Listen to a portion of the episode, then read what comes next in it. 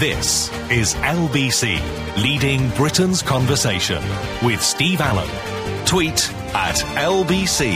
Text 84850. Steve Allen on LBC. Morning, everybody. It's nice to have your company. To have your company, thank you. It's uh, Sunday, the 21st of February. It's not too cold outside, and it couldn't quite make its mind up. Was it rain? Was it sleet? Was it. Oh, yucky, anyway, so it doesn't matter. Stay in bed, pull the sheets up, you know, turn the radio up a little tiny bit, go make yourself a cup of coffee if necessary, and just lie there and let it sort of luxuriate over you. It's so much easier.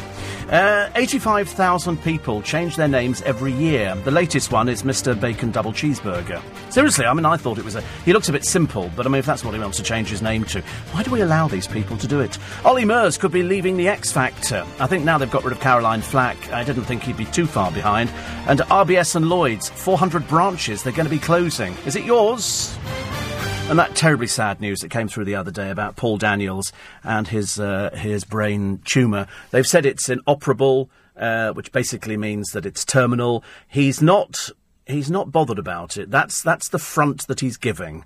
That's the thing that he's always said. He said, "I'm not frightened about dying," which you know you wouldn't be.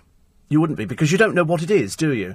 And there is a picture in the paper today. It's it's one of the saddest pictures I've seen in a in an awful long while. It takes an awful lot to affect me, and it's it's like watching that program about that man who ended his life at Dignitas, where you know it was sad. People were sort of openly crying about it because it's not like somebody's moved down the road, is it? It's that that is the end of their life, and it's it's terribly traumatic for everybody concerned, and so for Paul Daniels. But he has a legacy. He has a, a lovely legacy, you know, and I remember, and I spoke to him about it when he got together with uh, with the lovely Debbie McGee, and people said, oh, it'll never last. It won't last, you know. Look at the age difference. And against all the odds, they uh, they pursued it, and I've talked to Paul and I've talked to Debbie on numerous occasions, and uh, they're absolutely right for each other. Absolutely right. They've been on programs on the television. They've done their documentary. He's done his quiz shows. I think she has a radio program today. I think she'll be having a radio programme. I hope she does it. I really hope she does it because then she'll realise the amount of public support that she's going to have because it's it's just terribly traumatic when you're facing up to something like that. So I tweeted about it yesterday and then the BBC picked up on it because I'm a member of the Inner Magic Circle and we don't like to lose anybody in the circle. We, we, really, we really do. We're a bit selfish, I'm afraid. We don't like to lose anybody. And he did do more for magic than most people. You know, there are, there are people who are probably better magicians than Paul Daniels out there and he'd be he'd be the first to admit that. But the one thing that he did, he did it on television. You're going to like this? Not a lot. And stood here, stood here, came from uh, when we were in Fleet Street, and he said, "Do you know where that came from?" I said, "No." He said, "Just as you go past the law courts," he said, "There's a big statue in the middle of the road." He said, "And it says stood here." He said, "So I nicked it." And if ever you've seen Paul Daniels doing his chop cup, that's the one cup upside down, ball on the top, you know, in the, that one, then uh, you'll know that you've witnessed something really, really clever. So we send lots of love to Paul and to Debbie and to their respective families, and uh, I hope that it, uh, I hope that it goes through as, as well as it can do. But he said in all the papers today, there's numerous interviews, is I'm not afraid about dying.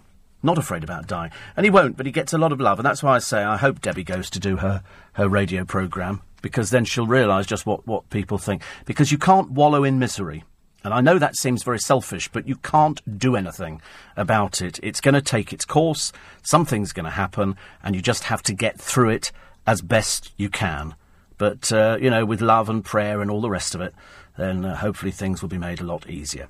Other stories in the uh, papers today, well, they've all turned on Prince William. I never thought I'd see that in the newspapers. I said it on Friday, not thinking of the implication of it. It's only because I suddenly, I was reading out from one of the newspapers uh, the list of engagements that Prince William had done. And he's way behind the Queen and Prince Philip. Way behind. In fact, he hasn't even been doing his air ambulance as often. They've done a bit of spin doctoring. It's like Prince Harry, isn't it? Oh, let's give him charity. And that apparently is sort of is enough to keep him occupied. Well, it's not. It's absolutely not. Uh, all he does, he goes out to another country. They have a photo opportunity. The press film him. He does a couple of interviews, and that's it. That is not a full-time job, as far as I'm concerned.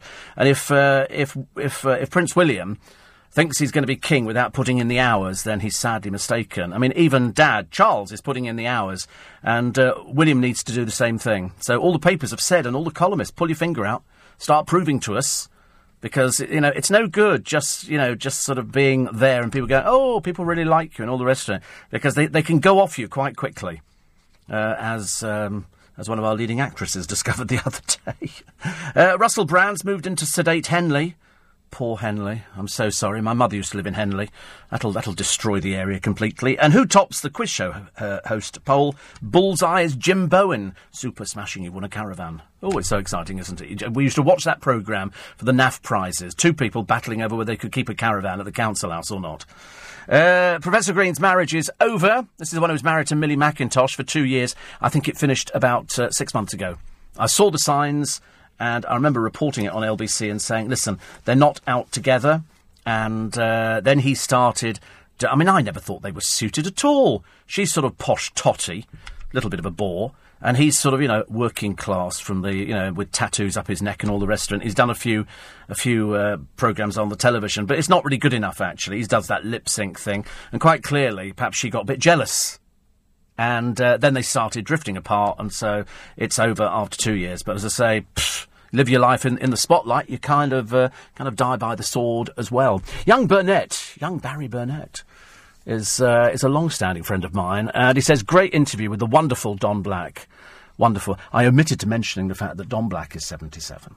Seriously, he's, su- he's such an. Him and his brother, gorgeous. Absolutely gorgeous. Uh, there was a Glossywood Hollywood film, says young Burnett, in the 40s, called Tonight and Every Night with Rita Hayworth, supposedly based on the windmill. Anyway, uh, I'm going to see Mrs. Henderson presents. It's it's my birthday treat. And uh, just to prove that uh, the tickets have been bought, we haven't even gone down the route of can we have some complimentary tickets. We bought tickets so I can go along for my birthday treat and uh, and go and see it. But apparently I've been warned there is nudity. I've said, don't worry, I shall keep my clothes on and I shall try to uh, sort of resist the temptation to start slipping out of my Bri-Nylon shirt and things like that. On the subject of uh, Paul Daniels, Malcolm says it was sad to hear. And uh, about Paul Daniels, certainly been a bad year for the famous. Makes you wonder who's next. Well, I, I keep looking at myself in the mirror thinking, do I look okay today? How do I feel? I feel okay, and uh, for the first time in ages, actually, I'm not doing a walk in Regent's Park this morning, mainly because the the dog in question is um, is, is not in London for the weekend, so I can, for the first time in ages, I've actually managed to go home at the end of the day. And I thought perhaps I should go home for tea and toast, and I thought, no, I'm staying off bread. I'm, I, I can't I can't be with bread. I want to be with bread, but I can't be with bread at the moment. So I've decided it just blows you up and makes you too ill. So I thought, no, stay away from it. Stay away from it. Did meatballs yesterday, which was very nice. Uh, the Z-listers are queuing up to injure themselves on the jump. I mean, every day there's another person, and every day there's another little uh, bit, you know, that you see another celebrity has done. You think, oh, why are they going on there? The answer is they're going on there for a fee. They're going on there for a fee, and the fee kind of justifies their existence in the world. Uh, we got the story of the Premiership star moving in with a lap dancer. Tamara Ecclestone's husband has been quizzed. We did ask the question a while ago, and I can remember asking it on this programme because uh, she's rich as Croesus. Well, her father is. I don't think she's ever done anything to, to justify it. But, uh, you know, she's. This, Tamara Ecclestone was the one who was so dumb she didn't know what toast was. Do you remember? We had to try and explain to her what toast was. Bread becomes toast. Mm, she's so thick. Anyway, so she's got this husband. Nobody quite understood what he did for a living or what he does do for a living. Nobody knows at all. Well, having read some of the uh, the uh, the stories in the newspapers today, uh, things not looking very good. Not looking very good for him. So there you go. Uh, plus, I said this the saddest picture you'll ever see. Oh God, it's a sad picture. I'm not even sure I can tell you about it. It's so sad. It doesn't involve an animal, it involves a child. But it's just the saddest picture. Eric's car set to earn a fortune. Eric Morecambe's car. It's all been done up and it's lovely. Uh, a lot of people saying, can we keep dogs off the menu at the Winter Olympics, please? Because already, and there is a horrible picture in the paper of crates of dogs being unloaded. Now, of course, if this was chickens, we wouldn't bat an eyelid, would we? If it was chickens or ducks or something like that, we would. We couldn't care less. We could not care less. But if it's if it's dogs in cages, little puppies, we go, oh, it's puppies in cages, and so we get all funny about it. And yet, to um, to the Koreans, they just see that as a meat source, like the Chinese have cat restaurants where they've got cats in cages and they just take one out, and it's it's just an animal. I know we're funny, and I'm sure that Phil Vickery will agree with me. There, there, was a programme some time ago on the television, and it looked at the Chinese markets. They said the, the only things that the Chinese don't eat with, with legs are tables. They said the rest of the time they eat everything. And this was a, um, a live animal market. And believe you me, everything. Seriously, absolutely anything. If it moved, and it crawled or it walked or it flew. It was uh, it was fair fair game to be killed. And in this market, they had everything from terrapins to tortoises to snakes, usual chickens and geese. We don't think anything about that, do we? We don't we don't worry about seeing geese in cages. Yet show somebody a cage full of pussycats and a cage full of little little puppies, and we go, oh my god, it's not normal, is it? And I don't think it's normal either. But there again, perhaps if I lived there and perhaps if I'd been brought up in a culture of eating cat and dog. Whereas we, we just see them on, you know, on tins, don't we, biscuits, little picture of kittens playing there, because we go, God, they're gorgeous. And dogs and puppies, they're just gorgeous and they're lovely, and you just can't imagine anybody ever eating them. But they do, and it's just not me. So, so they're, they're actually trying to get them banned from the uh, from the Winter Olympics. And the other advice is from from most of the columnists today: Why doesn't Kanye West just do one? Why doesn't he just go away? What a boring old so and so he is ladies and gentlemen, especially after he lost 58 million or 53 million, whatever it was. It was a lot of money because he's an idiot. And then he goes to Mark Zuckerberg and says, Can you lend me a billion for future Kanye West projects? I thought, what? And throw money, you know, good money after bad money? No, thank you very much indeed. Uh, Clintons get the red card. They can't get their birthday greetings cards right. They've got old players on the cards. Players who've either passed on or they've left the club. Doesn't make any sense at all. And, a young man at 27 who was addicted to the betting machines in the bookmakers. He was addicted, and all he lost was, and it seems small fry in this day and age, he lost £500. He killed himself because he couldn't face the uh, the humiliation of it. And I thought, well, you know, if if if losing five hundred pounds means you're going to kill yourself, don't ever play these machines because they're they are addictive. I've seen people playing them before. They are very, I used to play them when I was a kid. I'd go in with a load of pound coins. Nowadays, it's hundreds and thousands of pounds that people put in, lose, win, take away. It's very difficult. But he killed himself after losing five hundred pounds, and that means it's a complete and utter waste of life. It really is. If you know somebody who's addicted, it is an addiction. They need to get help. It's it's not pleasant. It really isn't. We'll take a short break. It's six fifteen. Steve Allen on LBC. Leading Britain's conversation. Steve Allen. Tweet at LBC. Morning, everybody. Welcome to Sunday morning. Yes, Phil, meatballs. I know. Actually, I did make a slight mistake with the meatballs. I was going to do the onion gravy, but to be honest with you, I couldn't quite bring myself to cut an onion up. So I put the meatballs in, and uh, and then I put some. What else did I put in there? Oh, uh, sprouts. And I was going to have mashed potato, but I didn't have the mashed potato. And then I put in some beef gravy and uh, stirred that round and left it so they were really tender and they fell apart and that was it. I didn't have mashed potato. I don't know why actually. Why didn't I have mashed potato? There must be some reason for it. Anyway, so uh, so that was that yesterday. Uh, Steve, uh, according to a TV program, "Happy Birthday to You" is the best-selling song. No, it still gets royalties, but it uh, was sold, written by um, two sisters. Years and years ago, and I think they sold it to Warner, Cha- if memory serves me, Warner Chappell Music. I think for about 25 million some time ago, but it was never called Happy Birthday.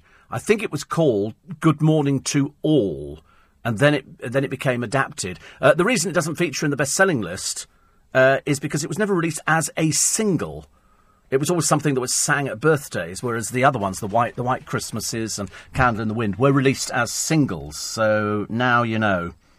So now you know. But it was sold for 25 million. Can you imagine? Just come up with a little song like that. If only I'd thought of Happy Birthday to You, Happy Birthday to You. It was based on a folk song, but I think it was Patty, if oh, what are their names?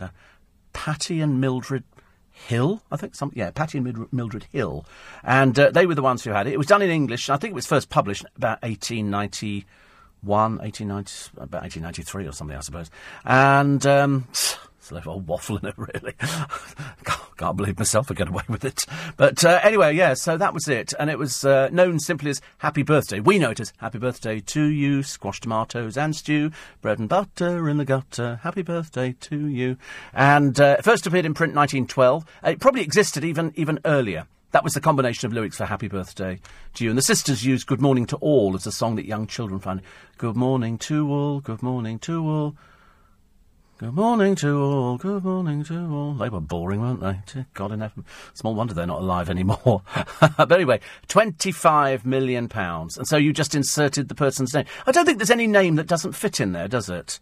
birthday to you, birthday to you, happy birthday, Osama bin Laden, happy birthday. No, it all fits in. Seems to fit in for most of them.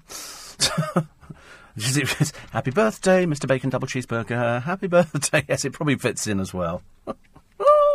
Oh dear. Graham Kerr, says Phil Vickery. I used to watch Graham Kerr, and I, um, he used to do this program. Uh, his, his, wife used to produce it, and I could always see him. But he used to do this funny thing. Graham Kerr would cook, and he started cooking what was sort of terribly unhealthy. But it was it was it was sort of after Fanny Cradock had sort of taken over television.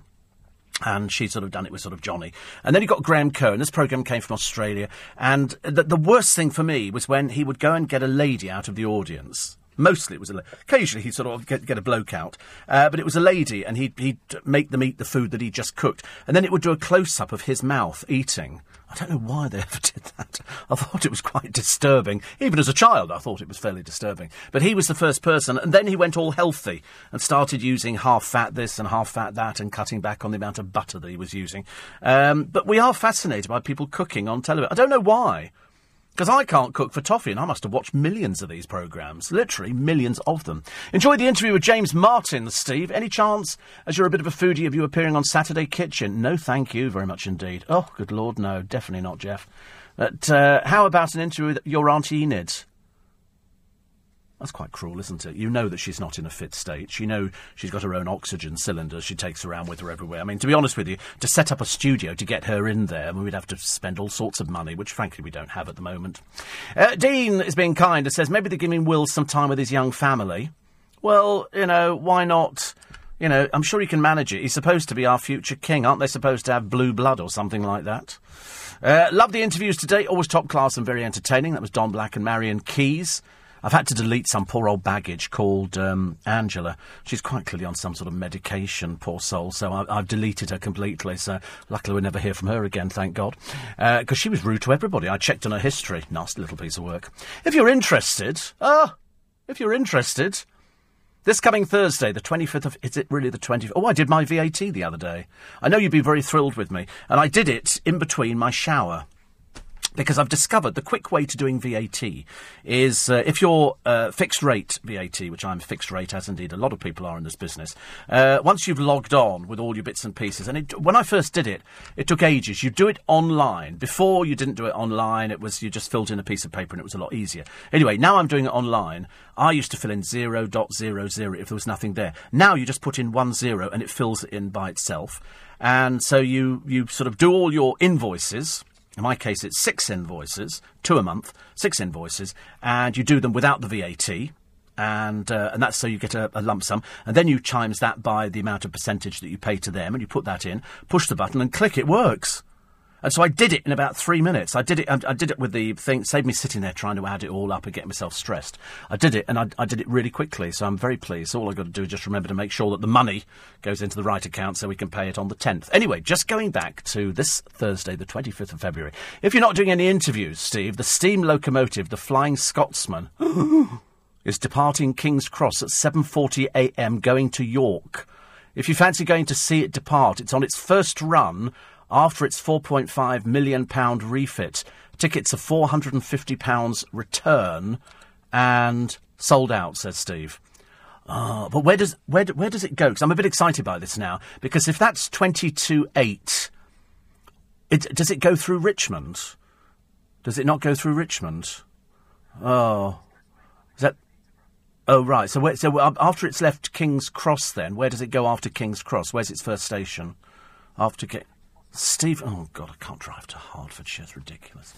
Oh, what a pain. I told you I did see a steam train going through Richmond about a year ago. God, it was the best thing I'd ever seen. It was just, it was like something at the railway children. There was, we saw it and they said, just stand back from the platform, a train coming through. And then steam and smoke and, oh, bellowing out. The th- it was just brilliant. And I'd love to see the Flying Scotsman. So if you're down King's, all you anoraks will be down there, won't you?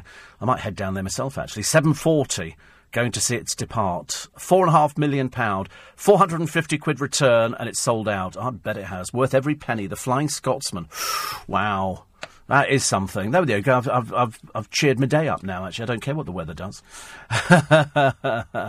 uh, great interview with Marian Keyes, Steve. Yes, lovely. Lovely. And James says there's a big celebration for your 40th, Steve. Uh, and all you're doing is a show? I thought you'd be abseiling the Shard or bungeeing Tower Bridge. No, I watched somebody doing that the other day. And I watched something the other day, and it was people. What were they doing? They were climbing up the walls of a cave, and and I, I, I felt physically ill. They were doing it just with the strength of their fingers. Well, I mean, I, I, I couldn't do it. I couldn't I couldn't support my own weight anyway. But I did watch them, and I, I thought, wow, wow, that, that would be, that would be quite something, wouldn't it, to actually be able to do that? I've seen French people do it. There's a, there's a French guy, um, and and then I, I thought, oh, I'd love to do that, but I, I couldn't do it. I couldn't even haul myself up onto a tree now. Not that not that I've ever wanted to, but you know, you know when you're a kid, you sort of climb up onto a tree. Now I get up there and I probably just cry until the air ambulance came. Uh, Stephen Potters Bar, which is on the route the Flying Scotsman taken, says it's non-stop to York. Oh, is it so straight? Oh, how lovely. How lovely. Four and a half. Oh, dear, honestly, made my day. Made my day. Malcolm says, I couldn't bring myself to eat some of the things you've mentioned, but having said that, ostrich seems okay. At least there'll be plenty of meat on the drumsticks. Yeah, the box would be enormous. Imagine if Colonel Sanders had discovered ostrich? 7.40 in the morning, Flying Scotsman, Thursday. The newspapers will be out there. And uh, Ben says, was it Kanye West who said he was the biggest rock star? Yes, broke as anything. Uh, Phil says, my dad's a steam train nutter. As kids, we went on steam trains all over the place. Wow, wow, wow, wow, wow, wow. How lovely. That sounds nice, doesn't it? Do you know, it's, it's a bygone era, isn't it? It's a bygone era of, of sort of just just sort of nice things. And I, I quite like the idea of nice things. Anyway, he says um, uh, Mr. Kerr's wife, this is Graham Kerr, had a heart attack and he went all healthy and sailed round the world after the BBC dumped him. It was a bit, it was a bit bitter. I love that actually. He did. He, he did go. Uh, what was her name? I can't remember her name. It'll come to me in a minute. Uh, Graham Kerr's wife was. Wait a minute. It'll come to me. Come to me. Come to me. It's, it's not Mylene or something like that, is it? But uh, uh, scrapped in the sixties, the uh, the the train. So, oh Treena, oh Treena died actually last year. She died last year, Phil, and several days before what would have been their sixtieth wedding anniversary. Treena, Treena Nee Van Doom. She was an English actress. I've never heard of her. Sounds a bit rude, doesn't it? Perhaps I should have heard of her. But uh, no, Treena died 17th of September last year. And he's lived in Mount Vernon, Washington for several years. Wow. Good Lord. How interesting. They've got three children Tessa, Graham, and Karina. Why do people always call one of the children by your own name? You know, Graham. And so we're going to call our son Graham. What for? It's like, even worse, we would go Graham Jr or something like that. I mean, we used to have at uh, at prep school. prep school, me being elitist. And uh, if you had two kids with the same name, one would be Major and one would be Minor. You'd have sort of Alan Major, and then if my brother went Alan Minor, it was always quite funny, actually. And uh, I don't know why it was funny. It was just the way things worked, actually. Uh, right, listen, more of your texts and uh, emails in a moment, and we will talk about Eric's car, set to earn a fortune. Uh, we'll talk more about these bizarre... Na- why, do people, why would you want to change your name to Mr Bacon Double Cheeseburger? I mean, is this person on drugs or something? Or are they just particularly ridiculous. Mind you, I do actually talking of names. Al Gore's son, if memory serves, isn't he called something like Al Gore the Third? And I bet they don't write third, they do 111. Oh, God, how pretentious, isn't it? Pretentious. What? I don't think so. LBC News Time, 6.30 with the latest headlines. This is LBC with Steve Allen. I think they've changed the voice. It's a different voice. It sounds a different voice. He sounds as though he sort of lightened himself up a little bit. Whereas years ago, the idea of having voiceovers, I shouldn't be telling you this, but the idea of having voiceovers on radio is that they sounded deep and butch. So there used to be a guy called Bill Mitchell who used to do all the uh, our sister station capitals. One, nine. And it was like that, and it was all it was supposed to be terribly set. A bit like Barry White, only sort of slightly deeper, and he would come in and do these really deep voice thing. You know, and he was supposed to think it was sexy. Steve Allen on LBC. And, it, it, and I never thought it sounded any good anyway. But uh, I never worked on a music station, so it never made any difference. And now they seem to have changed them. And you listen to a voice, we, have changed the voices on LBC over a number of years. And uh, each time it comes around to it, I always go, oh, different voice. That's somebody different doing it. I quite like to find out. Anyway, let's, uh, let's plough through some of your, uh, your, uh, your texts and emails, ladies and gentlemen, and try getting uh, as many as possible. as they say. Lovely Jan says, We had Paul and the lovely Debbie at the Queen's Theatre. Both utterly charming, chatty, and a thoroughly nice couple. Very sad news, and we wish them all the very best. Absolutely, absolutely. We were talking about it actually, and um, and people were saying, when do we? I don't think it's just been diagnosed. I think he's known about this for a little while. He wasn't very well at Christmas, and uh, I know that everybody will send him all their very best. It's not. Listen, it's it's not nice in anybody's case, you know. And if you're going through it with a uh, with a member of your family, then then you know exactly what it's like. Uh, Graham Kerr's TV programme was The Galloping Gourmet, says Ken. I know. And Treena, who only died last year. Isn't it funny? I don't know why I thought of that this morning. It's ironic, isn't it? Uh, 84850 steve at lbc.co.uk. Uh, Noreen says, enjoyed the In Conversations. We've booked another Blackpool trip yesterday. Two returns, 90 quid using a senior rail card. Flying Scotsman sounds great. Thoughts with Paul, Debbie, and the family. Yes, I think so too. Uh, the, yeah, the Flying Scotsman does sound great, doesn't it? I've become quite animated by that this morning. A good old steam train. Phew, dear. A steam train. Ladies and gentlemen, my life does not get any better. And I'm not an anorak. I don't sit at the end of platforms writing down numbers or anything like that. I just like the idea that when you sort of watch a programme, and I have bought. Oh God, it's going to make me sound sad now, isn't it? I don't want to sound sad on a Sunday morning, but I have bought. Um, I did buy the Orient Express DVD, which has got a steam train. I bought two DVDs. One hasn't got a steam train. That was very disappointing. And the other one has got a steam train, which I think uh, harks back to Murder on the Orient Express kind of days. And I thought I just thought it was lovely. Things like that. I like that. Uh, I was a small child here in Canada. Love watching the Galloping Gourmet, says Jean. Oh, Treena died. How sad. Yes, only last year. Literally only September last year. So, uh, not nice, is it? Not nice. Uh, the other Danny Cohen says, I don't know how it's happened. You're now part of my internal clock. For the last week and a half, and it doesn't matter what time I go to bed or how much sleep I have, I find myself, without the aid of an alarm clock, waking up at three minutes past four, and on the last couple of Sundays, waking up at two minutes past five. Yes, I do that as well. Saturday morning, was it Saturday morning yesterday? I, I sort of, I got up early. I always wake up early, and so what I do is I watch a bit of television. I watch a couple of things on the uh, on YouTube, and I was watching last. I was watching Hairspray, the uh, the film, and watching "You can't Stop the Avalanches and Graces Down the Hill," and I watched that, and it's so good and it's so exciting, and it just it just fills you with with some sort of vim and vigor, and uh, and you just you, you kind of get going by it, and I love that. And then I watch uh, the Lady's Choice all sung by Zac Efron. It was really good, really, really good. And it just sort of, you think to yourself, I wish I could dance. I wish I had the energy. But uh, as I've already explained, I can't climb trees, so there's no point doing anything else at all. Uh, Mark says, used to love Paul Daniels on a Saturday night. Yes, I think everybody did. He he changed the way that magic was done. His uh, producer was Ali Bongo, who had produced David Nixon, and uh, I went to see uh, one of his shows on the television. We went to the BBC Television Centre to watch him doing uh, doing one of his shows, and it was good. He's sort of, and I've interviewed him. I think over the years, it must have been at least half a dozen times that Paul's been in, and we've been able to talk magic. You know, on a level that we can't talk magic if you're around. You get my drift? It's because it's, you know, private. So I might mention somebody who sort of is very innovative within the magical world, who you'll never have heard of in a million years.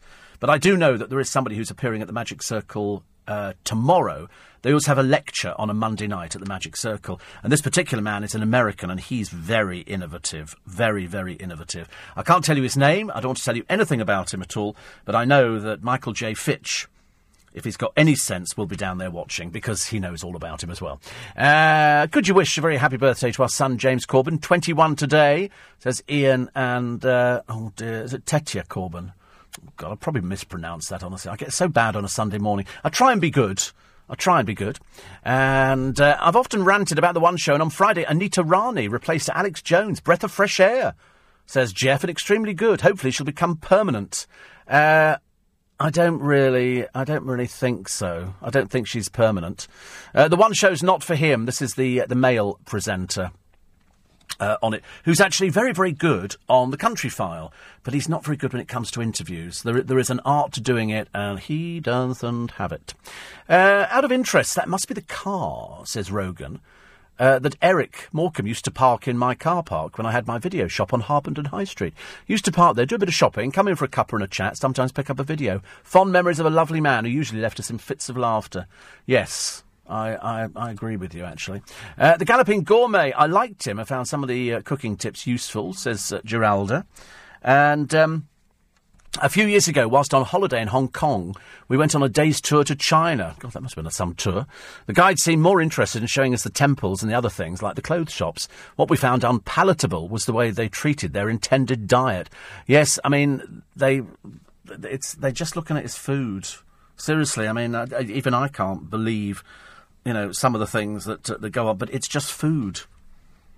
I mean, the worst. No, I can't tell you. It sounds horrible. It? I'm not going to tell you anything because it's it's awful. Uh, Phil's dad has got um, a small railway that goes around his garden. Do you remember when people used to have that? I've seen a number of houses where people have built a railway in the back garden, and it's and, and the wife. It, has been so carried away that the wife can't go out there to hang the washing out because they've got you know engines, wagons. They go through cuttings and all the rest of it, and it just winds its way. Oh, how lovely!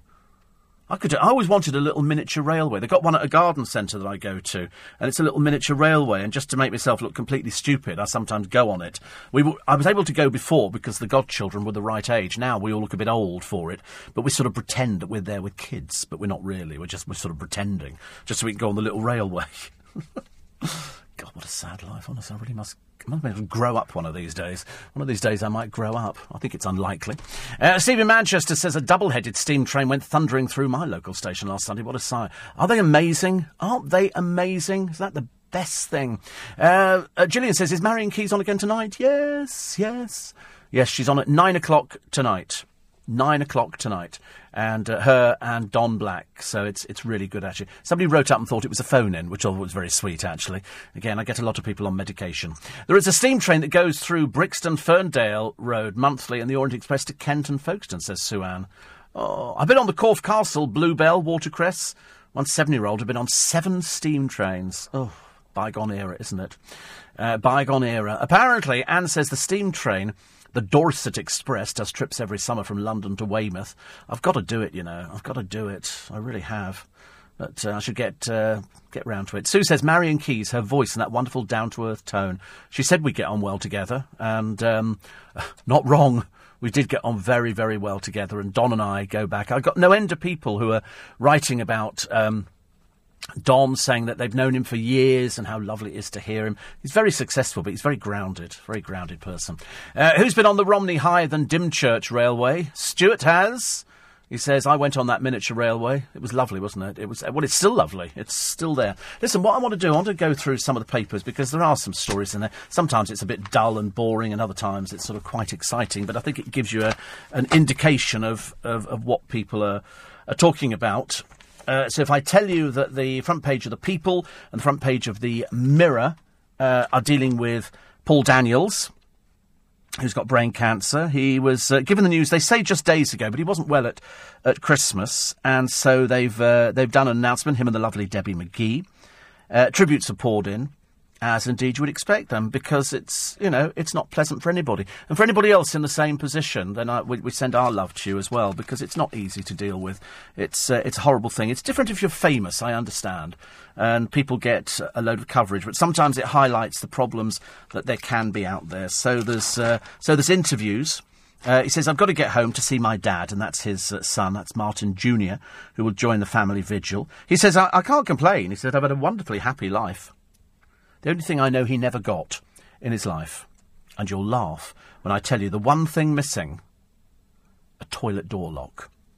A toilet door lock. And the reason a toilet door lock, and he was trying to get one ages and ages ago. Years ago, in, uh, in public toilets, they had a penny. You put the penny in and you slid the bolt across, and they were brass. And then he went in and he locked it from the other side, and it cost a penny to go to the toilet. But it wasn't, it wasn't the lock, it was who it was made by and it was made by Maskelyne, who was a very famous magician. He invented the toilet lock, and Paul Daniels always wanted one of these uh, locks, and uh, they they were all over the place. In these, t- every every toilet had the thing. There must have been millions in the country. Can you buy them? You can't find them anywhere for love nor money, and it had Maskelyne's name on there, and that's why it was. In, that's the one thing he always wanted. But anyway, they'll they'll be strong. She'll be strong for him, and uh, it'll be fine. It is incurable. And I think that uh, you know anybody who's been through an illness like that will sort of say just how, how difficult it is. There is a there is another story in the paper today, and I can't find which, which paper it was in. Oh, it, here it is. It's, it's also in the Mirror today. And, oh, dear God. You know, there are, there are some pictures that kind of move you, and this is a, a picture of Mason Timmins. Mason Timmins, I think, uh, was seven. And they had a picture taken uh, as he was slipping away from life. And they've done it to show people this is what meningitis does. And they're talking about the pain that they, uh, that they went through. 24 hours. That's all it took for meningitis to go through. And they've got a last photograph. Obviously, some, somebody took a photograph of them holding uh, little Mason just before he died and it's it's it's heartbreaking. It's a heartbreaking picture, and it's inside the uh, the mirror today. Occasionally, you get a picture in there. I mean, six thousand.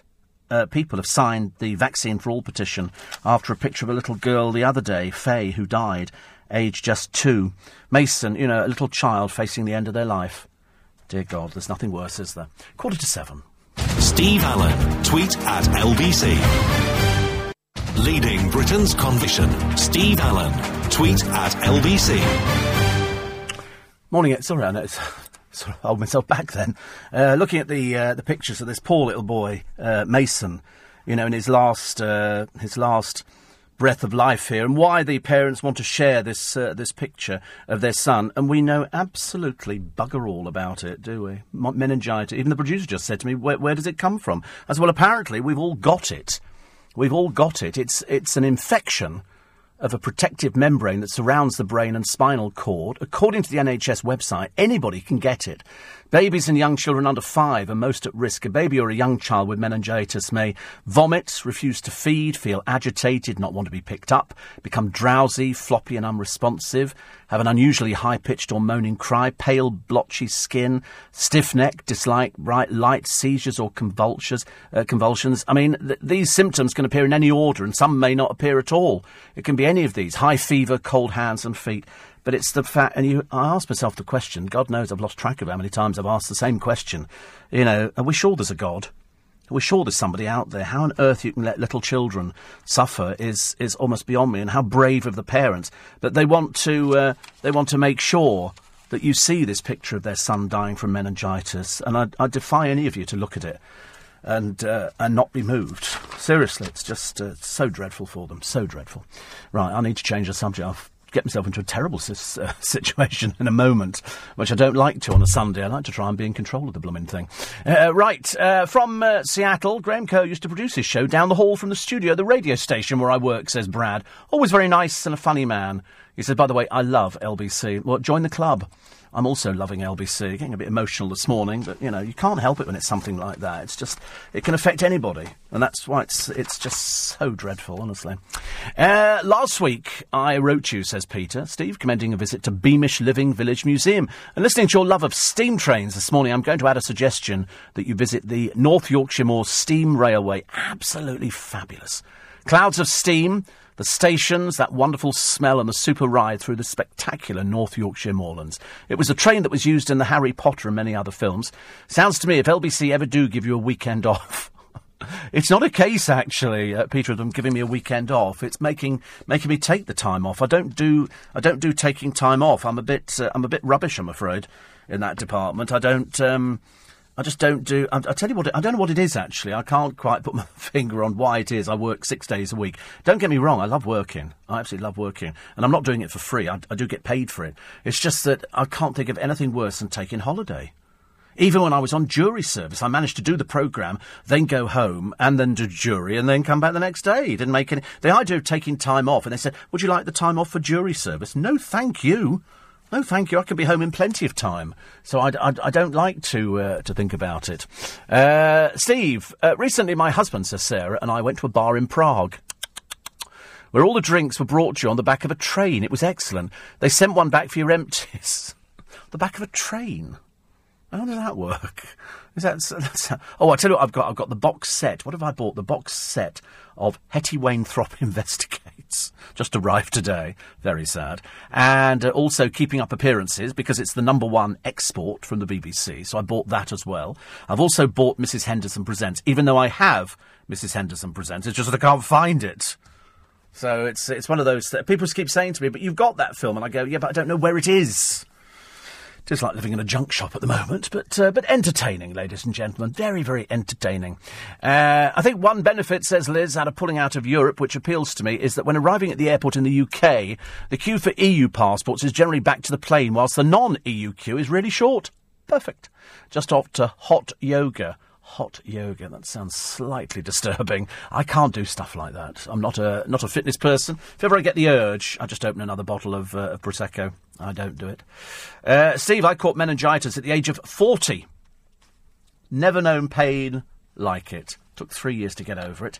And uh, William from Kingswood says, I've been on chemo since August, many sleepless nights, but uh, thank you for you um, which is great. Sends him to sleep every time. Is that lovely? I like the idea that we send you to sleep, actually, which is good. This is the person who doesn't drink, doesn't smoke, cycled and exercise, and then he became really sick. It just goes to prove it doesn't kind of work, does it, actually, really? Doesn't work, work at all. So uh, I would say best to be unhealthy because it's not served you any useful uh, any useful purpose, has it at all? So that's good. And uh, I don't call Paul Daniels a useless celebrity. It's a bit harsh, isn't it, really? But we wish you better with your illness. Uh, I don't feel very well at all this morning, Steve, but I'm feeling a lot better listening to the programme. Sharon had emergency appendicitis on Friday. They had a thing the other day. It was one of these um, programmes, and it was looking at the police in Soho and the people who were on drugs. And one of them, he'd taken. What did they say he'd taken? Might have been MDF or something, or not, perhaps not MDF, unless you'd managed to eat a cupboard. And he'd eaten something. All he kept going was, "Oh, my stomach hurts." And they go, "We'll, we'll take you into custody because you've taken drugs." Oh, I haven't, haven't. And he was wanting MDF. How much of the kitchen cabinet had he consumed, Your Honour, by the time you got there? Oh, I don't know. Down to the hinges. Imagine. Imagine. That's ridiculous, isn't it? Uh, Daily Star this morning, what have they got? Uh, they've got uh, William in F word attack on Simon. I don't know, we are plagued with Americans over here. Send the little so and so's home. We don't want them here. Go back home again. And uh, oh, look, a picture of David. We haven't had a David Beckham story, have we, for about a few minutes? So here is one. He struck up a friendship with The Rock over a shared love for Taylor Swift songs. Oh, that lovely? rivetingly boring as usual. And in fact, actually, we've got a couple of. Oh, look, here's the Beckham family all out together with their own cameraman. And uh, they hit the streets of LA. Isn't it lovely? Did they ever go to school, these children? They ever go? Victoria looking a bit sort of vacant. And uh, they were visiting her favourite gym. That's lovely. Because then there's another picture of David in the bed. Having said, I wish I'd never said it actually. Wish I'd never said the other week. At least we've gone two days without seeing any picture of the boring Beckhams. Now you've got Brooklyn jumping over Bex at Skate Lab. Whoa, how exciting. That's real rock and roll, isn't it? Yeah, yeah, yeah. And uh, Kerry Katona, she's fragile now. The one thing she ain't is fragile. Has turned to therapy to help her cope with the breakdown of her third marriage. I know, dear, it's a bit difficult, isn't it, really? But uh, there you go. And uh, no doubt you'll be uh, selling that story. She's had a string of sessions with a count. Oh, there you go, it's being filmed for a show on television. Oh, silly me, Kerry. I nearly felt a little bit of sympathy for you, darling, at one point. But uh, luckily, I don't feel any sympathy at all because, as usual, your entire life, what, what, it's, what it's worth, is being played out in front of the television uh, cameras. So, really, really boring. Very, very dull. Very, very drawing. And. Um, Another one here. Oh, uh, comedian Jim Bowen, super smashing, you've won a caravan, has hit the bullseye after being voted the nation's favourite quiz show host. Isn't that interesting? Uh, the former teacher. Uh, who do you think took second place? The nation's favourite TV quiz host. Who do you think took second place? You're, you're going to die laughing on this one. Seriously, the second place. Wait a minute. Well, but I'll tell you, third was Bradley Walsh. Okay, so number one was Jim Bowen. Three was Bradley Walsh. Should have been number one at least, or joint number one. And who is the second person? Go on. Go on, have a guess. You'd probably go, oh, Brucey, Bob Monkhouse, all of the big names who do quizzes. Victoria Coren Mitchell. What? Who? Apparently, host of the quiz Only Connect took second place with 11%. What? What a pile of doggy doos, ladies and gentlemen. A, nobody knows who she is. She's married to uh, Mitchell bloke, David Mitchell, and she's second. Oh, rubbish! I don't believe a word of it. God, dear, cynical old Steve Allen. Can't believe it.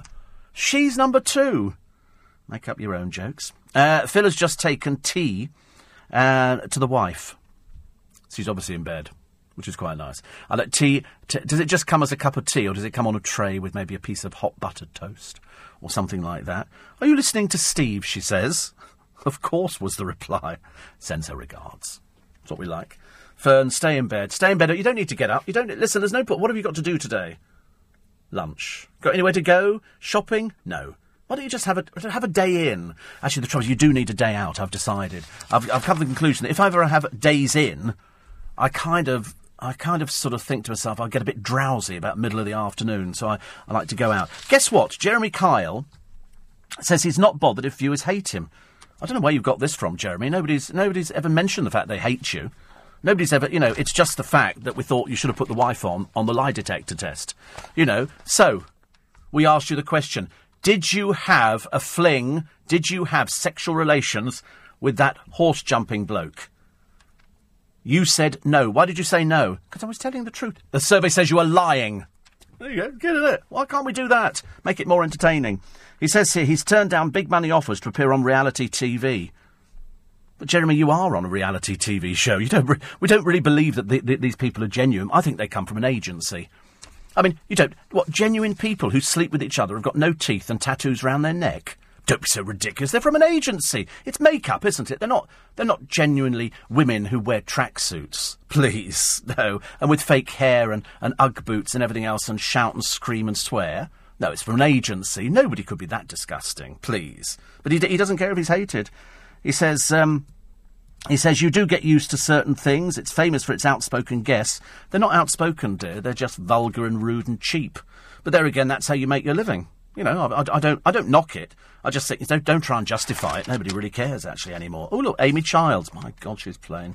I tell you what. Now you see Amy Childs when her hair's short, you suddenly realise how bad extensions can be for your hair. Rips your hair out.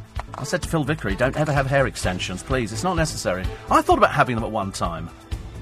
Okay, just me again. Uh, RBS and Lloyd's to shut 400 branches. Does anybody use a branch? Does anybody go into a branch anymore? You can use a hole in the wall machine, can't you? Diddly dip machine. You don't need to actually go in there and physically do it all online. Uh, the sad news about Paul Daniels, his incurable brain cancer. And I want to put in Denise Robertson as well from this morning. Uh, she's been diagnosed with pancreatic cancer. I don't know, it's not good, is it? Ollie Murs could be leaving the X Factor. Whatever. Professor Green's marriage is over, as we predicted, and uh, Prince William advised by all the experts pull your finger out and do some work, for goodness sake. You're getting as lazy as Andrew. On. This is LBC, leading Britain's conversation with Steve Allen. Tweet at LBC. Text 84850. Steve Allen on LBC. Morning, everybody. Nice to have company. Coming up four minutes past seven Sunday morning, 21st of February. Professor Green's marriage is over to Millie Mackintosh. I think it was over months and months ago. Uh, 85,000 people changed their names by deed poll. So says the latest Mr. Bacon Double Cheeseburger. Now, I'm not making it up. That is, in fact, what he's now called himself. Prince William advised by all the uh, all the columnists today: pull your finger out and do some work. You become as lazy as Prince Andrew. The Premiership star who's moved in with a lap dancer. Is it about time we dropped BAFTA ball? Stephen Fry. Never funny. Never funny. The Z-listers queue up to injure themselves on the jump. Tamara Ecclestone's husband has been quizzed, and Russell Brand moves into sedate Henley. Poor old Henley. Oh, and Eric's car, set to earn a fortune. 84850 steve at lbc.co.uk. And uh, we shall put everything in on the programme. We don't miss anything at all. Excuse me, Rod has downsized. Rod Stewart has downsized his uh, house. He was uh, living in Epping, and he's moved into this new pad. It's a £4.5 million mansion. It's very nice, actually. Not as nice as the last place, not as nice as the, uh, as the last place. Uh, Phil, Phil tells me that the, uh, the cup of tea for Fern always on a tray. Always on a tray. So uh, that's quite good, actually. And uh, he says on the menu today, braised short ribs. I watched. I don't know if any of you have ever watched. Is it the Cooking Network? It's it's an American thing, and they do short ribs. and they seem to put them, they sort of coat them both sides and they put them in and they steam them, or they do in the oven for what seems like days on end. And so that's carrots, onions, and mash. That sounds quite nice, doesn't it? What a godsend to be married to somebody who can cook. He says, by the way, I'm very obedient. I like the idea. I like the extensions. The extensions looking good. Looking good. Actually, isn't it funny? When, when you start losing your hair, you do think about having extensions or wearing a hat. And I always say to people, because we used to have a, one of my producers actually years ago, she had hair extensions done. And, um, and they cost a small fortune. And then she discovered after a while they were ripping her own hair out because they're quite heavy these uh, these hair extensions. So whenever you see people who have them put in, the next best time is when they're taken out again. Most people look absolutely ridiculous. I mean, why does anybody ever think that hair down to your waist has been grown by you? The answer is it hasn't. You bought it off the internet and had it stuck on. It's ridiculous. Absolutely ridiculous. So please, no more hair extensions. Perhaps we'll see the, uh, you know, the end of them next year. Uh, Jeremy Kyle's show is for chavs, says Tom. Right. well, actually, I don't. Well, let me put it this way: it does. It only features chavs, doesn't it? I don't. And I'm not even sure some of them qualify as chavs. I mean, I've never seen so many toothless old hags on there with tattoos and mothers and shouting at the father of their children. I mean, oh dear, it's really quite depressing. Quite depressing. Um, another one here. You mentioned being nervous regarding heights says Paul. Our family treated the wife and myself to a trip up the Shard, and while we were there, at the top viewing area, a gang of window cleaners were going down the outside. I did think of you. Thank you so much. Yes, I mean, I can't do things like that. I, I was watching something the other day. It was somebody in Dubai. They were right at the top of this building, and uh, and they were literally perching on an outs. Well, honestly, I felt physically ill. I'm struggling, Steve, with anxiety and depression. I've had to go back onto pills, but your programme in the mornings helping me take my mind off it. Yes, I mean it's it's the early mornings. It depends if you're by yourself. If you're by yourself, then uh, you know I can imagine that sort of the early mornings would not be the best time for you. Uh, eight four eight five oh steve at lbc.co.uk. And uh, another one here very quickly. Oh, a lot of people talking about the, the medical operations that everybody's having. This is only after we've seen these uh, horrendous pictures in the paper today of this little uh, little boy. Very, very, very sad. It really is very sad for anybody. Uh, also, uh, telly number cruncher Rachel Riley is losing count of the male fans who want to date her. Rachel, let me offer you some advice, darling. Okay, I don't, I don't want to be sort of trying to preach to the converted, but the more you talk about rubbish like that, the lower down in everybody's estimation you're going to be going. Nobody cares. Okay? Nobody cares about male fans who want to date you. And if you cheapen yourself by doing these sort of interviews, it will end up really coming back to bite you on the bum.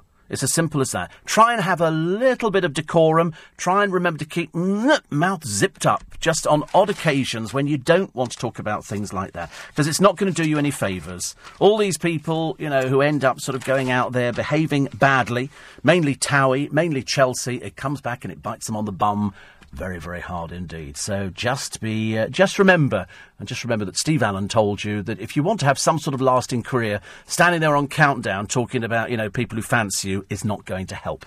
Best spare ribs, says Matt, were at Kentucky Fried Chicken.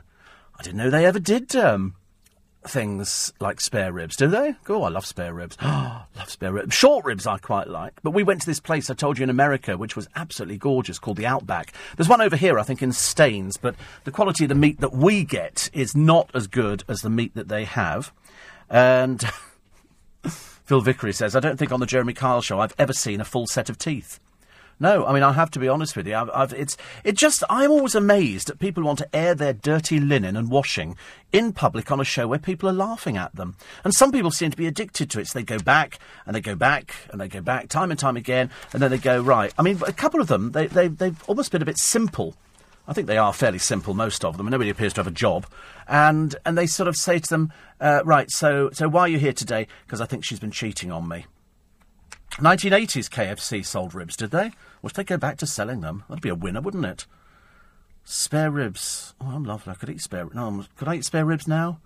No, not spare ribs now. Kentucky Fried Chicken now? No. Well, yeah, I think I think probably yes is the answer to that one. I think so. But uh, spare ribs definitely not. Agreed. Spare ribs were the best, says Phil. How lovely.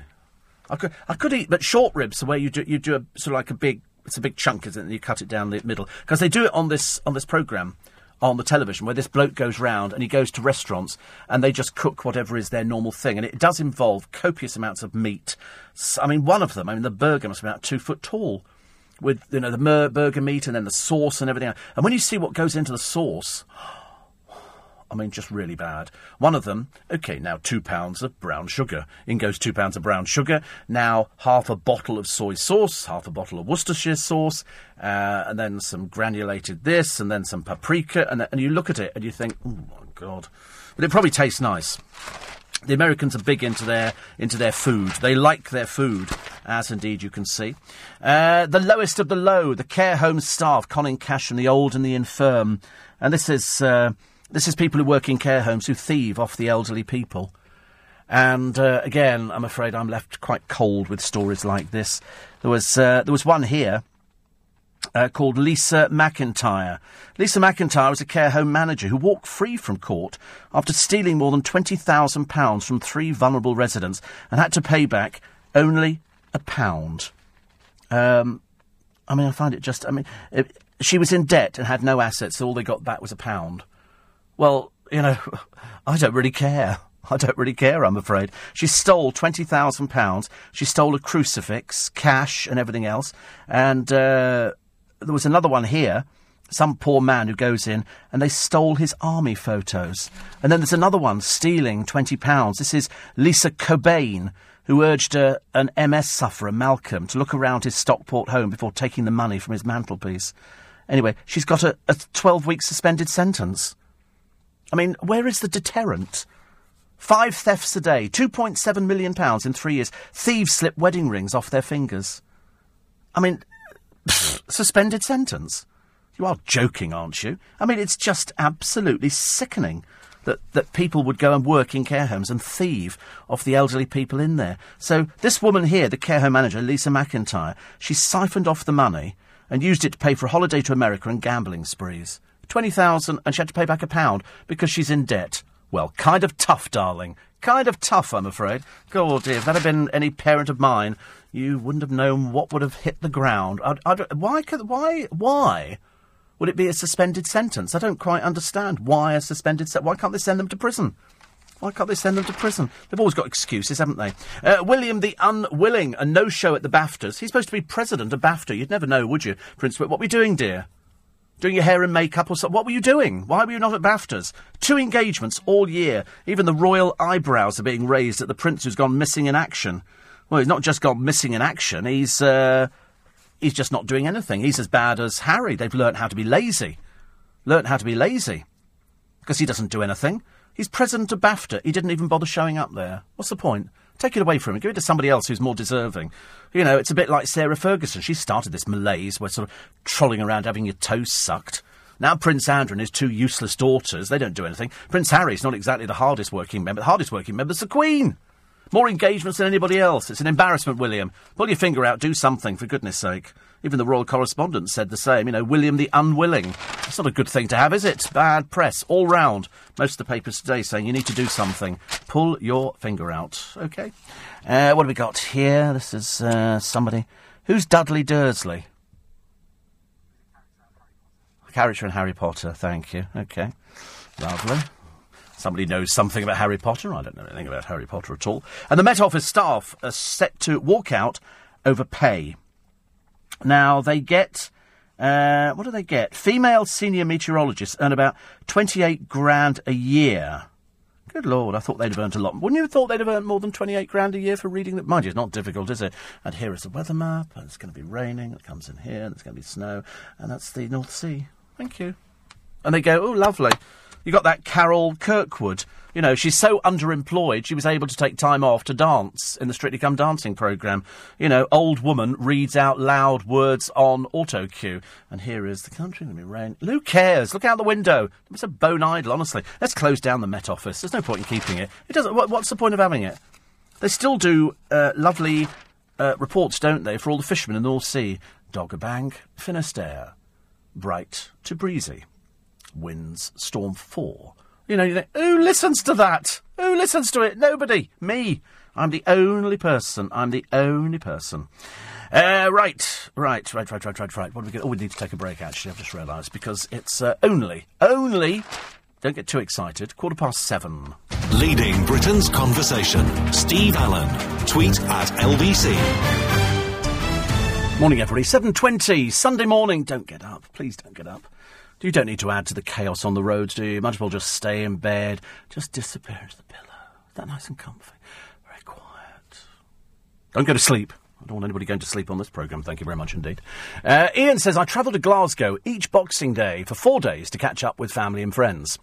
Is that four days to sober them up and then catch up with them, or is that four days of sort of boozing? He says the cheapest return ticket by train costs £282 and takes six hours. My flight with BA has cost £76 return and takes an hour. When the government owned East Coast Rail, I took a first class ticket from King's Cross, to, King's Cross to Edinburgh for 42 quid, including a meal and wine. Now that franchise has been sold. The same ticket, £444. Oh, grief. Costs a fortune. That is an absolute fortune. It really, I've never known anything that costs uh, so much money. That is a serious amount of money, isn't it? And um, another one who says, very sad about Paul Daniels. Did you see the BBC News website featured your tweet? Yes. I can only assume there must be somebody down at the BBC News website who listens to my programme. And also because I think I was the first person uh, from the Magic Circle to actually tweet. I didn't tweet it from the Magic Circle, quite, uh, quite obviously. But uh, it's always sad when something like that happens. I get very upset about all sorts of things, as you know. And uh, great so. So, says Ed, Phil Vickery doubles up as the milk tray man for Fern, albeit with tea and toast. I don't think he abseils down to the. Um, down the side of the throws himself through the window. That'd be funny. He says Phil's gluten-free cookbook uh, book is well used within our household. So there you go. And uh, sadly, the Outback at Staines shut down a few years ago, says Winnie. It wasn't the same as the American one. Something was lacking, probably service, I should imagine, and the quality of the meat. Because the, the, the, American meat is better. I don't care what anybody says. But uh, I love watching Food Network. Good to have it on in the background, apart from the radio. Get lots of cooking ideas and tips. Thinking of changing my name to Winnie. I love Steve Allen. That would work, wouldn't it? Winnie, I love Steve This after somebody changed it to Mr. Bacon Double Cheeseburger. I mean, he's quite clearly off his trolley. Uh, another one here, very quickly, on quiz show hosts. David Mitchell is host of a number of quiz shows on both television and radio. He's witty and intelligent. Victoria is great fun, but you get the feeling the only place she's been is second best quiz show host. Yes, I mean, to be honest with you, I wouldn't have thought half the country know who she is. Seriously, out of all the people, out of all the people. Um, 84850 steve at lbc.co.uk.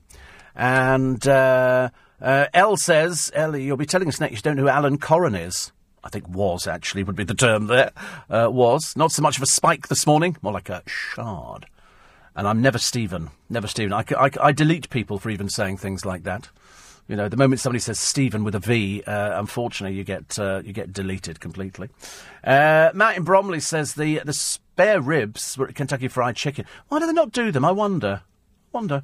And somebody says, uh, I'm one of the rare people, Steve, who does have waist length hair that is all mine. Yeah, most of the people, you see them on. Um, on uh, on the television programs. You know, it'll be some new new bird that they've dragged out of nowhere and they've stuck her on uh, Towie, and so they've made her wear makeup, and then she's had hair extensions, and then she just looks like the other tarts on there. Great embarrassment, great embarrassment. I've stayed at the Shard, says Anna. You must have loads of money. Uh, another one here. Uh, this is from from from from from from from, and. Um, Oh, people talking about the price of, of train tickets. Actually, I've got a good story on, on travel, which is quite nice. Drivers are twice as likely to stop for pedestrians who smile. So if you're standing by the side of the road, you're trying to get, and nobody's stopping for you. Of course, I mean, they're very naughty. Put one foot on the crossing, and if they don't, you bang on their roof as it goes past. But uh, in the in the study, what they did, they actually sort of went out there and on crossings and open roads, a smile stopped traffic. That's like, you know, if ever somebody lets me out in my car, you know, I always wave and go, thank you, like that.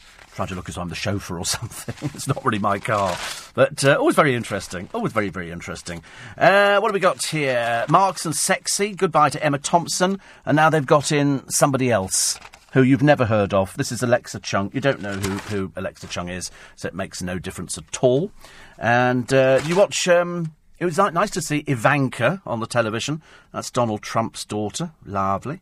Uh, a lot of meat from America, says Phil, full of antibiotics and hormones and growth things, everything else like that. It, they do. It, it does seem. It does seem much better than than our meat.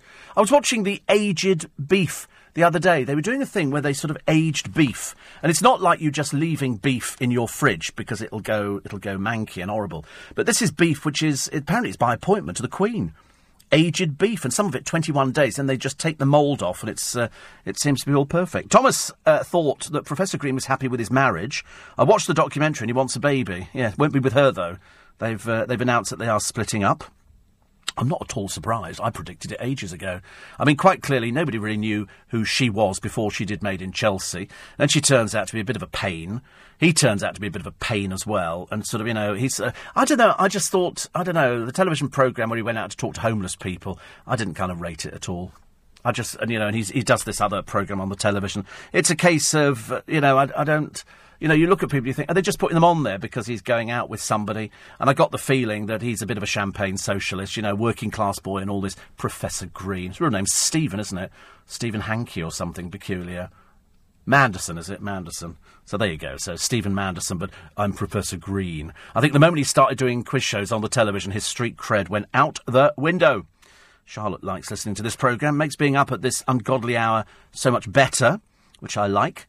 And um, and one here who says, Steve, this is my great great grandmother. Why do old pictures always look so creepy? I've been restoring them.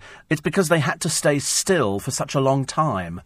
It, it, nowadays, you just say to somebody, okay, and I, my friend Chris Christodoulou, can take loads of pictures on his phone in pitch darkness, and you just pick out the best one. In the old days, in the Victorian, when they first started doing those uh, pictures, you put the plate in, then you took the front cover off, and people had to hold the pose.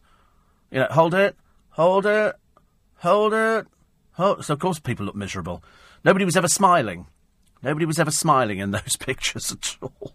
oh, oh, dear. Uh, Warren says I can't stop thinking about Paul Daniels. It's very, very sad.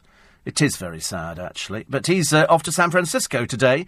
At least the weather is warm. You could sing that song, can't you? If you're going to San Francisco. He says, and what's the first thing you do when you get up? I look out the window.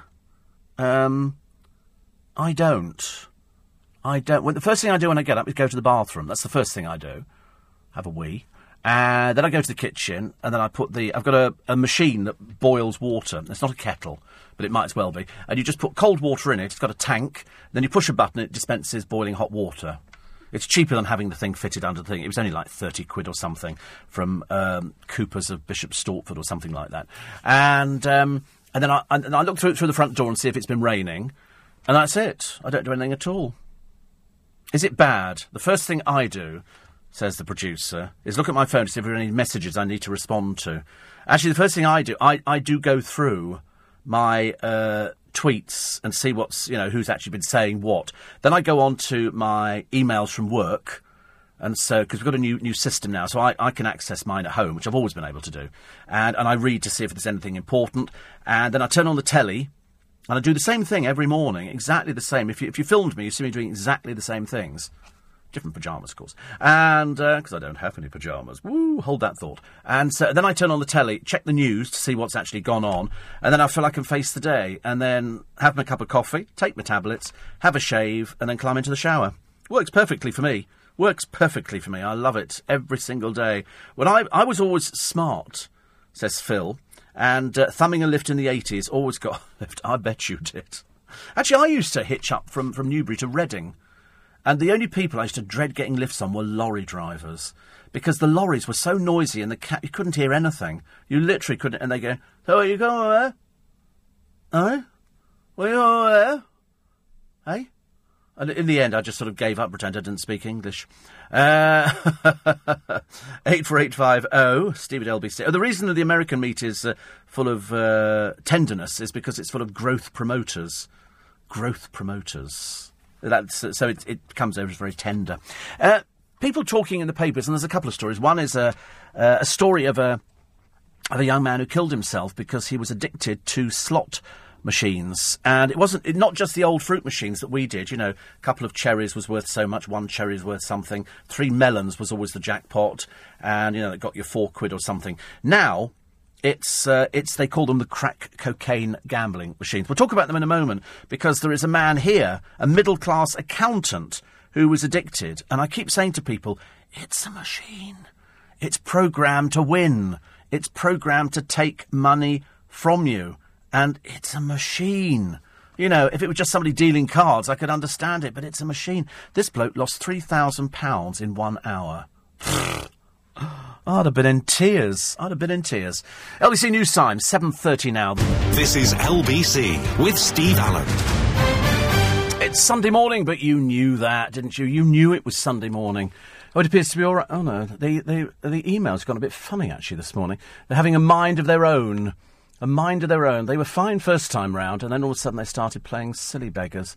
I think it's okay. Actually, at the moment, it seems to be okay. Then all of a sudden, when I sort of clicked onto something, the, uh, the little toolbar started disappearing. I noticed at the end of Outlook, the, uh, the double O K, or whatever it is in the end of it, seems to have gone a bit funny as well. And it just started moving down. See, look, it's, it's, uh, it was sort of it was sort of messing around. Sorry, I'm talking to the producer. Nothing to do with you.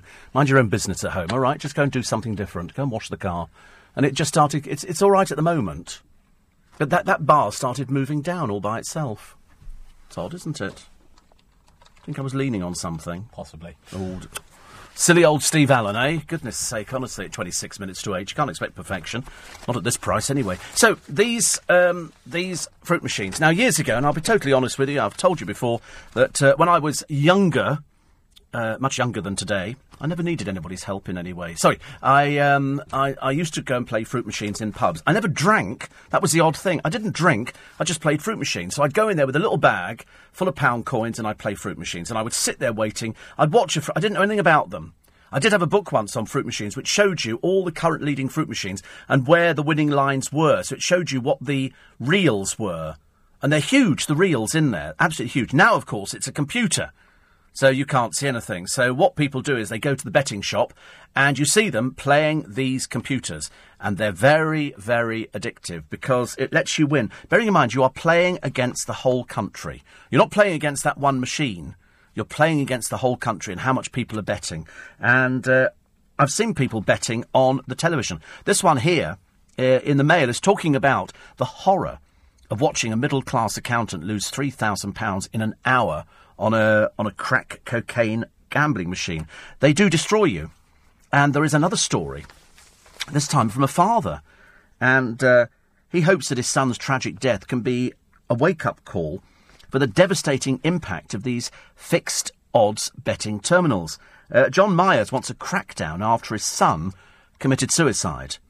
Uh, this was over a secret addiction that has cost him thousands. He was laughing and joking on a family holiday days earlier, but behind the facade, uh, he felt desperate and ashamed. He'd taken out a payday loan to fund his habit because what people think is if you put money into a fruit machine, and you lose. If you put more money in, then you will win the jackpot or something like that, and you will get your money back, and then it'll be fine.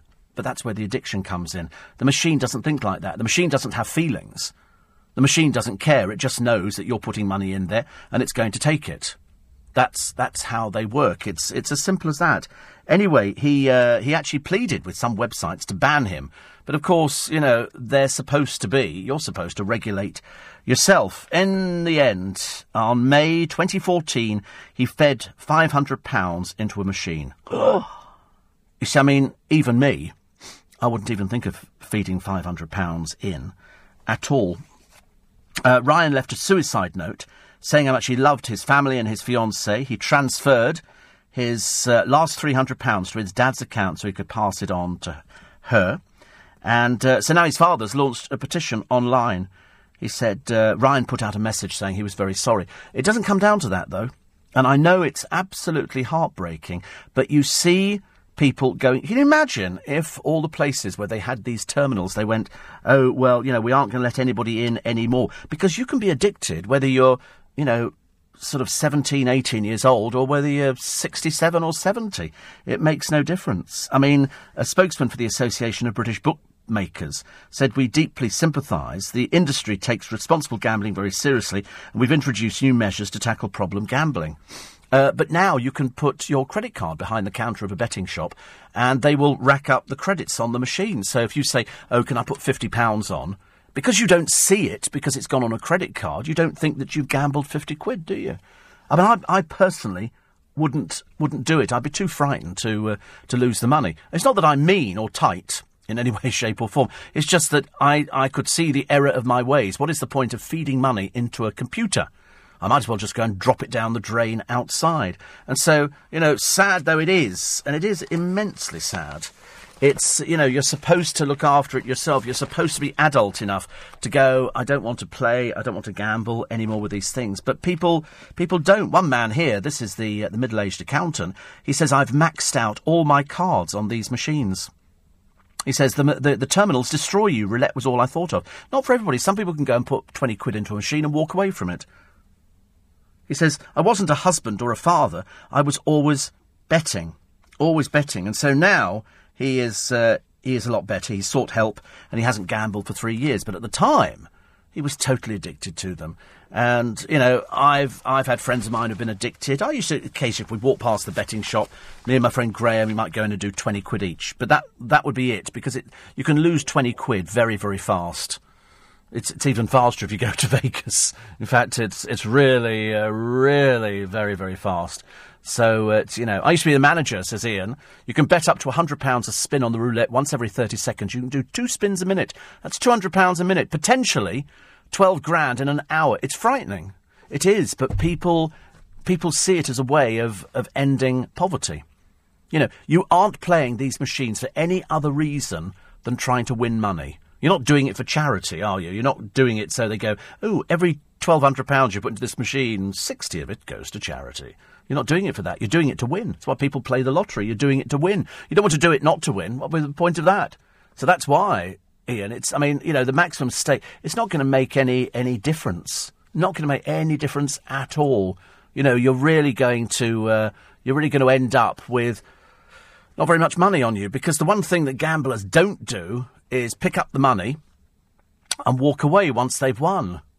They don't do that. They they put money in because they think, wait a minute, if I've just just supposing you put money into a machine and you win say five hundred pounds, you think I tell you if I put two hundred and fifty quid quid in and I get another five hundred pounds, then I'm I'm really up. Well, it doesn't work like that. Once the machine has paid out the money in the form of a jackpot, and because they're all linked into a central computer, it's going to do its damnedest to get the money back, and that's it's a computer. It's programmed to take the money back from you. You can't do anything about it. You could stand there. I've seen people covering the reels with their hands like that makes a difference, or tapping the side of the machine, or sort of scratching their nose or something. It doesn't work like that. They are they are machines guaranteed to make money, and they make money. Unfortunately, some people get themselves so into debt, and I've seen it happen before, there is nothing you can do about it. 84850 steve at lbc.co.uk, and uh, another one here, and uh, Nick in Feltham. is going to be in Richmond for today. Well, that's a place I should be avoiding straight away. it's my birthday. Oh, God, dear. Not sure about birthdays on a Sunday. Not sure about that at all. Uh, the one-armed bandits can only take so much money each that common sense will tell you it's not going to pay a jackpot very often. The trouble is they aren't one-armed bandits, are they now? They just push buttons. When was the last time you went out there, apart from to the fun fair, and pulled, pulled a handle on the right-hand side of the machine? You don't. You don't. is Warren gambling on his computer, says Jean. If only. If only. No, absolutely not. Absolutely not. Steve, as you're so polite, uh, you must have noticed the demise in road manners. I've, um, well, I don't. I don't notice a demise in in road in, in, in road manners at all. I've always thought that you know if you if you smile, I always say thank you to somebody. Always. Know, if somebody lets me out of a, of a side turning, I always go thank you. Thank you, and and you know just and look as I'm happy. But apparently the trick is if you're standing by the side of the road and you need to cross, a big smile on your face will either get you an ambulance uh, or um, or somebody letting you cross. And it's the smile that helps, isn't it? A smile goes goes an awful long way in this day and, and age. It really does. Um, so th- so that's why politeness doesn't cost it. Oh, look, there's a picture of Anthea Turner. Ghastly. Apparently, she's finally sold the French ski chateau she bought with her now ex-husband, Grant Bovey. the irritating Anthea Turner. Oh, dear me. Anyway, she sold it, apparently, uh, for five, well, it was, it was five million. Whether or not they've sold that, um, I've got no idea. But uh, she has to be out by March. Very irritating, very irritating. Oh, look, we're so successful. Grant Bovey, there was a disaster waiting to happen. And uh, surprise, surprise, it happened. And so they got divorced, and then she had to move it. Oh, I don't know. Really, it's ridiculous. Uh, Steve, the decision to delay taking pensions last season was a bad gamble I made. Shares still not hit rock bottom, says Dave. In my teens, says Mark. That's another one. The machines always paid the jackpot when they were first switched on in the morning. It was only three quid, but we used the winnings to pay for the snooker table for our Saturday afternoon games. Getting the caravan ready. Woo! For a walking holiday in Devon. Crikey. And uh, on the old gambling machines, you could alter the reels for percentage winning. Yeah, well, in the old ones, the electronic ones, you could open them underneath. And you could set to how much you thought they, they were going to, uh, to pay out. But it's a machine. Okay, there's no easy way. You know, doesn't make any. Di- you can you can stand there on one leg and recite the Gettysburg Address, and it won't make any difference at all. Interestingly enough, there is a, a lovely story about Barbara Windsor. Uh, he's uh, poor Scott. I'm so sorry, Scott. They still call you the toy boy hubby. I mean, really, they've been married for a lot. He's 52 now. Toy boy hubby. We'll always have a laugh over that one. But um, he says, unfortunately, he said, uh, Barbara gets dame, I don't get a title. It does not work the other way. When a lady becomes a dame, a title does not go to the man. They wed in the year 2000. You know, people go, Ooh, it won't last, it won't last. And of course it does. He says, a bell now rings when she walks into the room. For her part, Barbara insists the accolade hasn't changed but says it does feel strange. I'm only just getting used to it. I still want the public to go, hello, Babs. Lovely to see you. But, uh, and they always will do. And I won't even mention, because it's so rude, as to how old she is, because uh, she looked fantastic the other day. It was a brilliant picture of her in the papers. I think she'd been to see Mrs. Henderson Presents and loves it. But poor Scott is always going to be known as that toy boy hubby. I don't know. It's quarter to eight. Leading Britain's conversation. Steve Allen. Tweet at LBC. Leading Britain's conversation. Stig Abell. This morning from 8 on LBC. Stig will be with you this morning in uh, th- 13 minutes' time. 30, this just what I tell you now, just in case. 13 minutes' time. So it's going to be the EU. Talking about Donald Trump as well. Which, I mean, you know, is he the most dangerous man in... Did you see that speech that he made? I don't normally do politics, uh, mainly because it, it, it, doesn't particularly interest me. I know it seems a bit daft. But I did watch Donald Trump in particular because one minute you're doing The Apprentice and I think, he's not going to be president, is he? Please God. And he was going, we've got to support the troops, we love the troops, we're going to be the force. And I'm thinking, he's kind of like goading it was a bit of goading. I saw it as goading. I, you know, I can say that because I'm a layperson. I'm nothing to do with the American government in any way, shape, or form. And so he was sort of saying, we're going to have the biggest, the best form. They're going to have the best equipment. The generals are going to have this. And then he went on to the police force. And they've had some pretty ropey times over in America. And so that sort of got a bit of whooping. And then he mentioned vets. What in God's name was he on about there? Perhaps he's been to the vet recently. All in all, it was preaching, preaching to the party faithful. Yeah, we got 9,000 people here and then 10,000 came the other day and 35,000 this and that. I thought, yeah, it's mainly people, you know, who are sort of, um, sort of watching you with great interest. What is going on in Trafalgar Square this morning? Are they, are they digging it up or something here in London? Road shut for filming. Oh, they're filming in Trafalgar Square. All the side roads, they've got sort of lorries booked in there. I've parked, um, sort of near there and I thought it was the sort of lorries that come with filming, so I can't imagine what it's going to be. How exciting! Filming in, in Trafalgar Square. Whoopee! That's the exciting thing about London. We get the film premieres in Leicester Square. You get the filming in Trafalgar Square. But there's loads of lorries. They were out there this morning from about about four o'clock. So I can't wait to see what it is. Perhaps I could be roped in. Perhaps I could be an extra. I could be Wonder Woman. Oh God, how dull! All those trucks for Wonder Woman. I'm not trying to resurrect that old dead pony, are they? Lord above. Wonder Woman was Lynda Carter, wasn't it? Lynda Carter, who sort of did the, and then she turned into Wonder Woman. Oh, I'm not sure that's excited. Perhaps she'll be flying in over Trafalgar Square. That'll be interesting. You'll all be trying to get there. This is this is the film for 2017. I would think, actually, I, I bet you anything. I bet you anything. So Robin Wright, Chris Pine, Connie Nielsen. Uh, they started filming in November. It's going to come out 2017, based on characters, obviously, from the DC comics. Oh, interesting. And it's Gal Gadot as Diana Prince, who is Wonder Woman. She's the immortal demigoddess, daughter of Zeus. It's drug time, isn't it, really? I mean, it really is. And that's what she looks. They all look the same, though, don't they? All the same. She's an actress and a fashion model. Oh, well, there you go. Uh, she, also, she's best known for her role as Gisele in The Fast and the Furious. None the wiser are you, really? I know I also said exactly the same. Thing. Isn't that funny? So there you go. Wonder Woman filming. Lovely. And, um, Scott is lovely, says Warren, great friend of Danny's. Yes, uh, Scott is lovely, but he's always poor old Scott. Honestly, he always get called the uh, the toy boy um, husband of Barbara Windsor. But uh, says we all hung out. Uh, me, Danny, Barbara, Scott. Happy days, eh? Happy days. Good lord. Oh, dear me, ladies and gentlemen. What have we got? Oh, my God, we've seven minutes to go. Uh, went to see Motown, the great musical, says Ron. Well, you don't need to. Um, you don't need to convince me about Tamla Motown music. I was the, the biggest fan, biggest fan of, well, not the biggest fan quite clearly, but I love Tamla Motown. Absolutely adored it. Detroit City, Michigan, Motortown, Motown. This is the Motown sound. Uh, Malcolm says, didn't Jeremy Kyle once have a gambling problem? Yes, you're quite right. Well done for remembering. He was in the papers. They caught him going in and out of a, of a betting shop. That apparently is now a gambling problem. So there you go. Uh, mind you, a lot of footballers uh, go gambling, don't they? And they enjoy that. You can lose even more quickly playing roulette online. They have a quick spin button which spins every couple of seconds.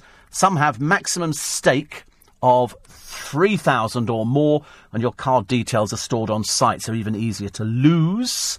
65 today for Annette, off to do lots of lovely things in central London. Well, you can find yourself in a film if you play your cards right down at uh, down at Trafalgar Square, which is lovely. Um, another one here, which is talking about uh, the way that people gamble uh, nowadays. Oh, vets, war veterans. Duh, duh. I never saw that one coming, Sharon. I said I couldn't work out why he was talking about the vets. I thought, why would you mention vets? You've just done the police, the forces, and now the vets. Have you had a sort of a sick rabbit or something, or something? Or Ivanka might have been taken there. She looks like she could go to a vet. Veterans. God, I wish they wouldn't do these things. It just makes me look silly, doesn't it? I should have. said. Did you know that one? We didn't think about it, did we? No, I didn't think about it at all.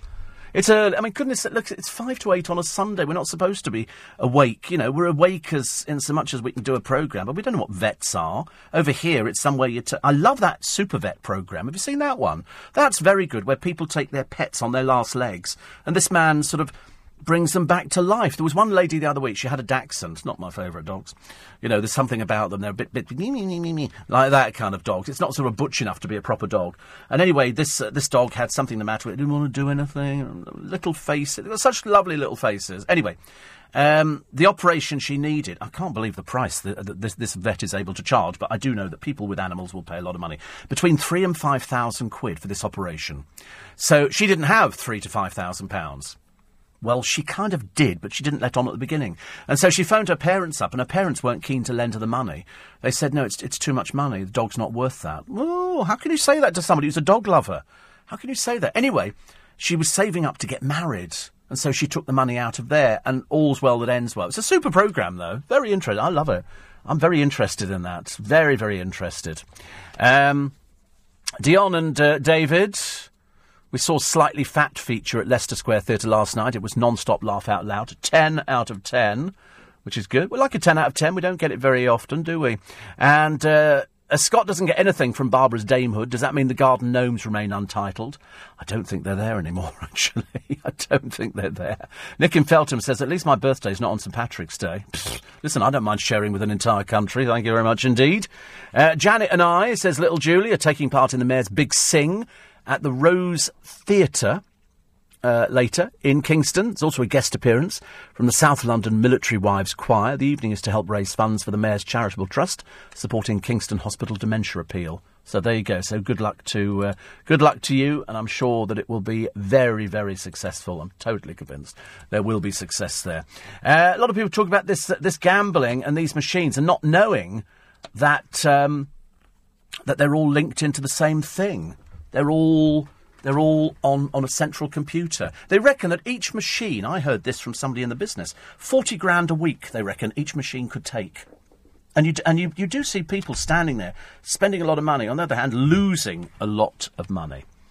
Um, Alex says it was Donald Trump meant veterans. Thank you. Okay, I've eaten my humble pie on that one. That's the only time I'm ever going to uh, ever going to be eating humble pie on that one. That's the only only time. So front pages of the papers. Well, it's it's Paul Daniels and that dreadful news about his incurable brain tumour. So we send uh, love to him and the family and to Debbie as well. Front page of the People. Uh, he's talking about it. I'm not afraid, he says. I'm not afraid to die. And uh, so he shouldn't. So he shouldn't. People will make things as, as good as they can for him. Uh, the Daily Mail exposed uh, Gove and Boris secret EU plot. Uh, the Mirror, Cliff, police chief, tells probe cops to put up or shut up. It's gone on for long enough now. Do something, for God's sake. Um, the family's vigil for cancer stricken Paul Daniels, his terminal illness. The Daily Star, Ross Kemp TV team linked to copter crash. Uh, the Sun on Sunday, Tamara's hubby is held in Drug King Bust. You can read more about that one. Uh, the Observer, the choices in your hands, I believe, we'll be safer and stronger in the EU. Uh, front page of the Sunday Times, Cameron declares war on rebels. And Warhorse, the true story by its author, Michael Morpurgo. And you can get that as well on the uh, LBC website because Michael was in for in conversation a short while ago. What a nice man! What a nice, nice man! I told him I cried at Warhorse, but there again, I cried everything as you probably uh, probably gathered. The Independent, our safety frames the EU vote battle, and uh, Gove retorts. EU now a source of insecurity, razor wire crisscrossing the continent. All of that and more you can read inside the Sunday papers for today. Don't forget, uh, this evening there's a repeat of In Conversation, uh, which is Marian Keyes and Don Black. Really, really nice. Really, really nice. Uh, the podcast is up there now, so you can. Do you want to download? Download. What do you mean you don't know about? Da- I've explained about downloading. Why is it people are not listening? Goodness sake, downloading is so easy. Go to the LBC website, lbc.co.uk. You can learn all about downloading, and um, it's it'll change your life forever. It will change your life forever. So if you download the free LBC app for your mobile or tablet during the week, you get a free podcast on the station, which is our uh, little bit of celebrity bashing, we quite like. It amuses us, and um, once you've done that, you won't ever miss a moment. Leading Britain's conversation at ten this morning. It's Beverley Turner. I'm back with you nine o'clock this evening, and then tomorrow morning four a.m. for the Spike.